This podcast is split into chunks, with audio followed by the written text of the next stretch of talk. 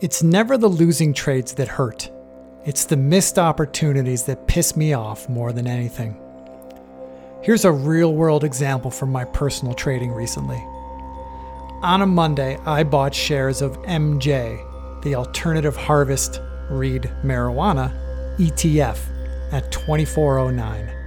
Within minutes of my purchase, it began to take off. It was starting to look like another one of those short squeeze traps that had been happening at that time. By Wednesday's open, just two days later, MJ was trading at $34 per share, up 41% since my entry less than 48 hours ago. The options trader and me began to think about ways to keep this long stock position on while simultaneously locking in some gains. I considered three possible strategies. One, simply buying puts, but I didn't like this idea because the premiums were jacked. Two, sell covered calls.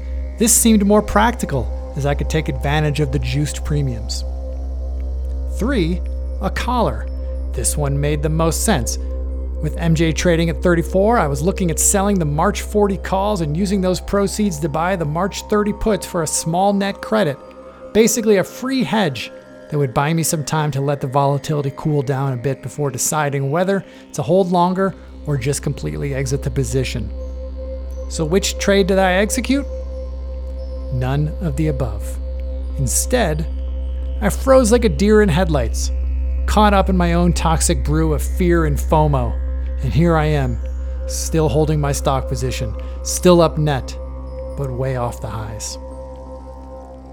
Next time you're beating yourself up for lost opportunities, take comfort in the fact that you're not alone. We all make these mistakes. I've been in this game 23 years and I still make them. You will too. Learn from them.